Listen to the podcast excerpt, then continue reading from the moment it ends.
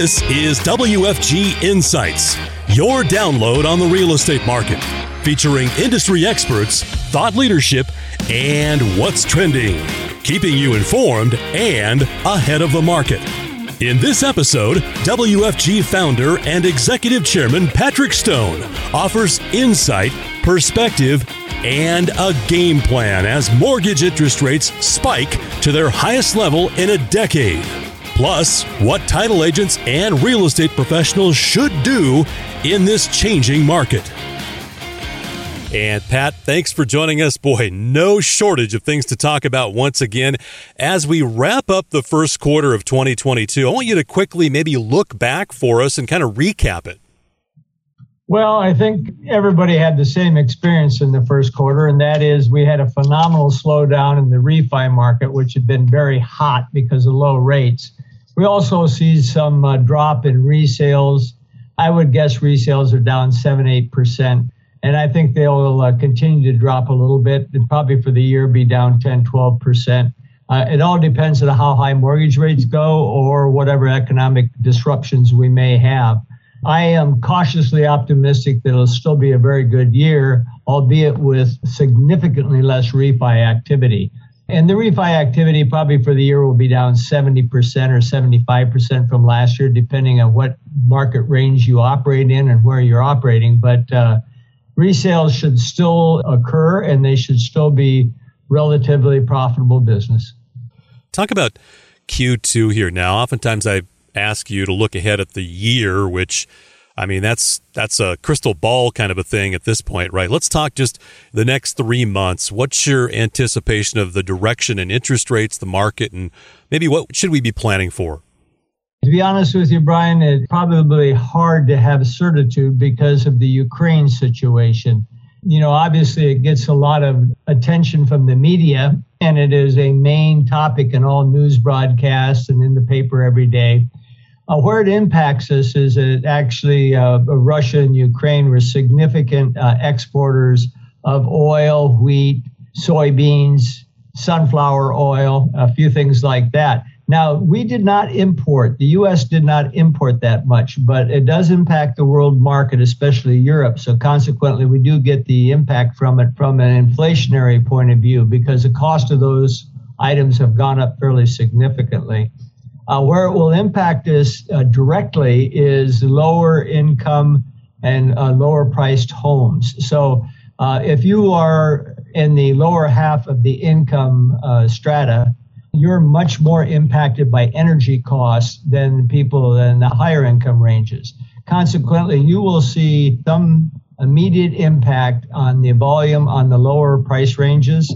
Uh, unfortunately, because of this, the longer it goes, the more impactful that will be.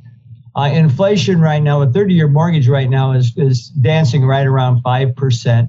And PCE inflation right now, uh, that's personal consumption expenditures, about 5.4% in February. I think the mortgage rate could go up a little bit more. It's not directly tied to what the Fed does with the, the Fed increasing interest rates, but it will probably be impacted if the Fed is very, very aggressive because it does have sort of an emotional emotional impact on mortgage rates. So we'll see what happens there. But I think second quarter we'll see a slowdown it shouldn't be a drastic slowdown, but I do think it'll slow down a little bit in the second quarter. The lower end of the price range will be more impacted than the higher end of the price range. Such a double whammy, isn't it? I mean, you, you know, for the past few years have had low inventory, right? And those who did have the opportunity to purchase had extremely low interest rates, and now, doggone it, there's more inventory slowly coming on in in some markets, and then interest rates bump up a bit. And so it's kind of a wash, right? I mean, and you talk about the emotional piece too, which I'm, I'm glad you touch on that because, you know, when someone at a lower income level maybe still qualifies to buy a home, FHA or otherwise, uh, but they're, you know, it's 100 bucks to fill up their, their truck or whatever, right? I mean, emotionally, right? Those things, they, they do impact, hey, maybe we're not going to buy a home, right? I mean, it, it plays in. Well, what it does is it impacts consumer confidence noticeably. Yeah. And, uh, well, we'll see where it goes. Now, you know, the rate, uh, a lot of people talk about mortgage rates going up. You know, give you a little bit of perspective on mortgage rates. Mortgage rates are still historically very low. Yeah.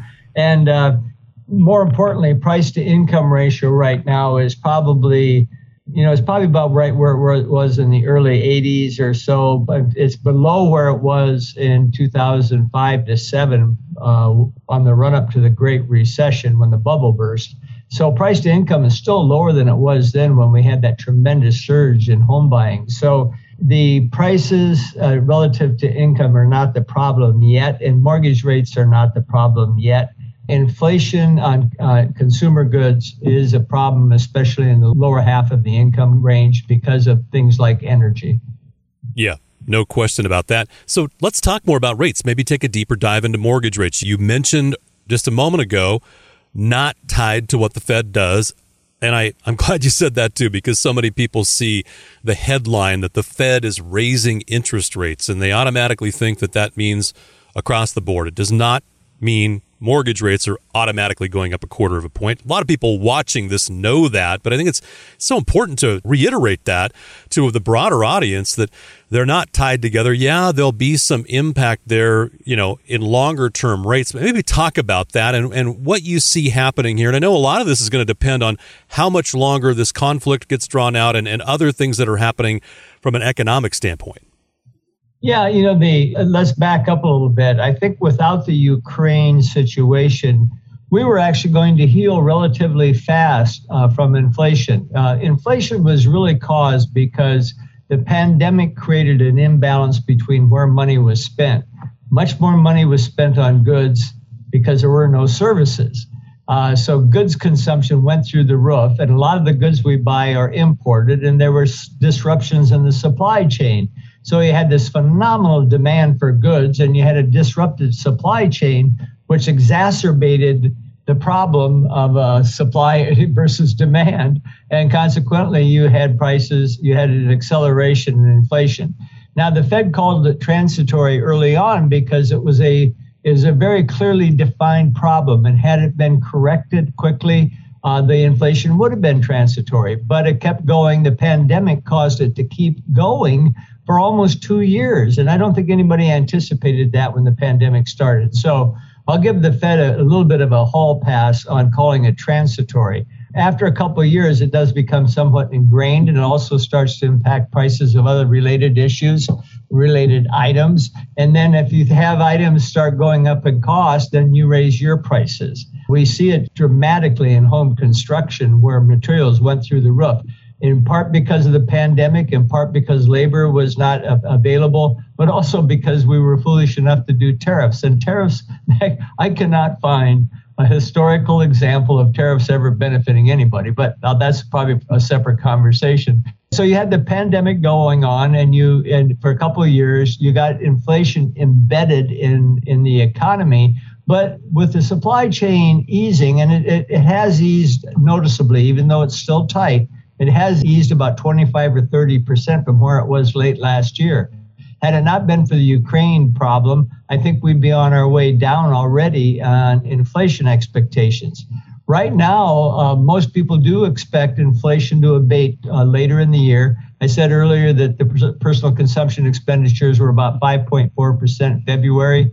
Some of the leading economists think they'll be down to four by the end of the year, 2.4 by the end of next year, 2.3 by the end of uh, 2024, and then maybe back to 2.2.0 uh, uh, in 2025. So it'll take a while to get there, but the, the all indications are that the supply chain is easing and that we will see a return to work in a lot of countries. So you will see a labor quit being such a big issue. The unknown here, of course, is the Ukrainian situation, which could uh, could go a lot of different ways, none of which are very good. Yeah. Yeah, it's interesting uh, with gas in many places across the West. Certainly, the California markets listening to this are going to laugh when I say five dollars a gallon. But uh, you know, Idaho, Utah, four and a quarter, four fifty. Oregon, Washington, a little higher than that. California, obviously, uh, even an outlier on that. I filled my uh, tank up in uh, in Irvine last week for six dollars and a quarter a gallon. Unreal, unreal. So when you say, and this is Joe Sixpack listening now, okay? When you say, well, by the end of the year things will start to kind of cool off a little bit. I mean, people hear that and they want it. You know how people are. They want it like next week or next month, not the end of the year. It's going to be here for a while, right? I mean, it's only it's only early April, right? So we've got to kind of get used to this.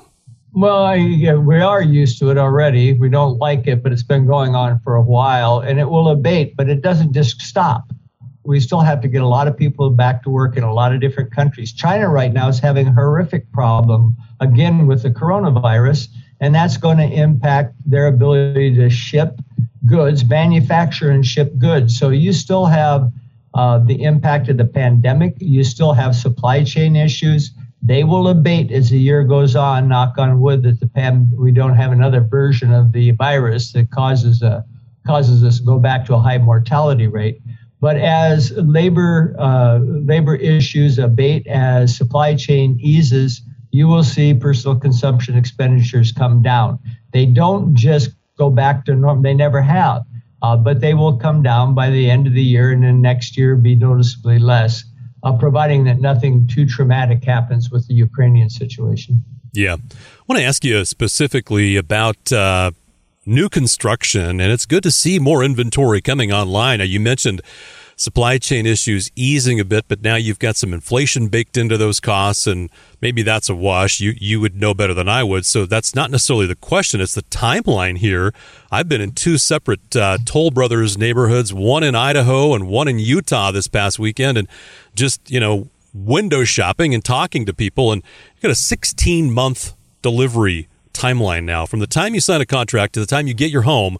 16 months. Pat, a lot can happen in 16 months with interest rates and uh, everything, right? What's the impact of rising rates or unstable rates on, you know, builders, new construction, selling new construction? What happens in that world when we're in this type of environment? Well, to be real candid with you, rates are not the haven't been the issue to date, and they are not the issue right now. It's supply chain and labor that are the problem. And materials with construction were impacted by tariffs prior to the pandemic. We have uh, lumber tariffs and aluminum tariffs that are idiotic, and pardon me for being so blunt, but they are idiotic, poorly conceived, and who ends up paying for it is the average consumer trying to buy a home. So you will see some of that ease over time. I think labor shortages will abate. And uh, then you also, I think, materials will start to become more available as the pandemic eases. So um, construction times will shorten. But uh, again, the issue is not the rates. We can live with 5% mortgage rates. I mean, you know, my career, uh, I will tell you, 5% is way on the low end. My first management job in this industry, mortgage rates were 16.3% when I took, uh, became the president of a title company. I mean, give me a break. 5% is not that bad, and price to income ratios are still acceptable. Yes, it'd be nice if it was back, if mortgage rates were back to 4% or even 3.8, but we can live with 5%. What we can't live with, you know, what we can't live with is the impact of the pandemic and uh, shortages of goods and supplies and energy uh, uh exacerbated by the Ukrainian situation. What's it like though for millennials who haven't been in the real estate industry for 40 plus years and they're they are going from 3% to 5% and going, "Wait a minute. I mean, that's it's going to impact buying power. That's that's simple math, right?" Only only only you know, listen, uh, again, affordability is a combination of price, interest rates and income. And uh, uh, price to income is still at a level where people will make the decision for the most part to buy a home.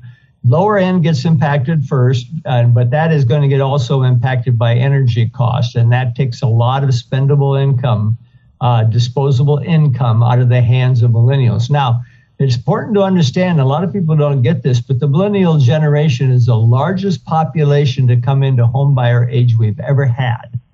And they're coming into homebuyer age during the shortage of homes uh, and uh, in a very extended period of time for construction of homes. So that's exacerbating the situation. So um, if mortgage rates stay at 5% or less, I'm not overly concerned about it. Yes, I'd like to see them be lower, but we need some certitude about the environment.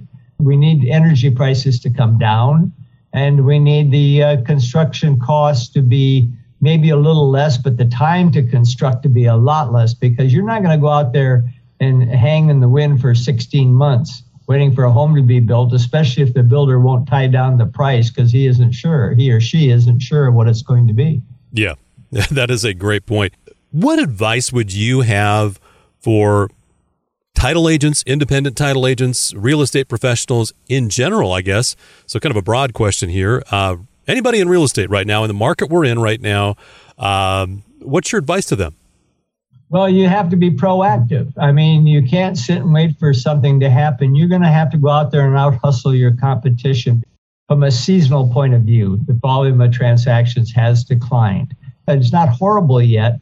If you're in the title business, you're being impacted more by the lack of refinances than you are if you're in the real estate business. So, realtors, there's a lot of realtors chasing maybe a few less deals, uh, maybe seven to 10% less transactions. And we have a tremendous amount of licensed realtors in the market. If you're a title agent, there's a lot of title people out there chasing significantly less transaction because refis are down probably 70%. So what you need to do is you need to be really conscious about who you are talking to. You need to amp up your activity level. You need to be real focused on who you're talking to, and you need to present yourself so that you convey confidence that you can help people uh, execute on their transactions and that you will be there and that you will communicate uh, in a very open and consistent manner with them.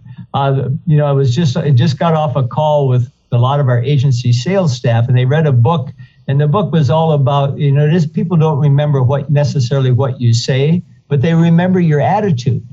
And that's a real important lesson. So be confident, be positive, and be about being a part of your client's process. You know, we do not create demand for our product. I tell my people this all the time. You do not create demand for your product. You service that demand by being a part of your client's process and making that process work better. So your goal is to help your clients get what they're doing done more efficiently and quicker and in, in, with more communication and less uncertainty. So be real positive, be focused on helping your clients, and increase your activity level 25% minimum. Good advice. I want to talk to you about Spark in Orlando. I know you've been on the road quite a bit Texas, Florida, California, all across the country. Uh, how'd Spark go? I heard it was a big success. Brian, it was the best event I have ever attended in 47 years in the title business. Wow. I was absolutely stunned uh, at the level of interest and participation by the attendees, uh, and that that amped up the people doing presentations. That got them excited, and they really engaged and communicated with their audience. And Spark is about sales and technology. And I, and I just got done saying you got to increase your activity by 25%. I'm sure a lot of people listening to this will say, oh, yeah, right, Pat, I don't have 25% more hours in the day learn how to use technology and social media to stay in touch with people. Give people good information about areas that they're interested in or working in. Help them be more knowledgeable and cognizant of what they can accomplish. And sparks really about that about being able to magnify your presence and the amount of time you have by using technology and sales techniques that are more impactful and, and uh, resonate more clearly with your clientele. Now, this was the first event back from uh, the pandemic, so I know people were probably excited to see each other, right? There was a lot of that. I mean, the, the social hour, you know, typically at industry events, you have a dinner, you have a, a reception, and then everybody goes away to dinner, right? The social events went on to 11:30 or 12 at night.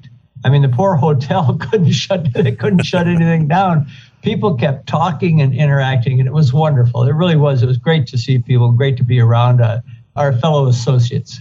That's great to hear. And I understand that uh, instead of this just being an annual event, you're going to kind of branch these out into regional events as well, right?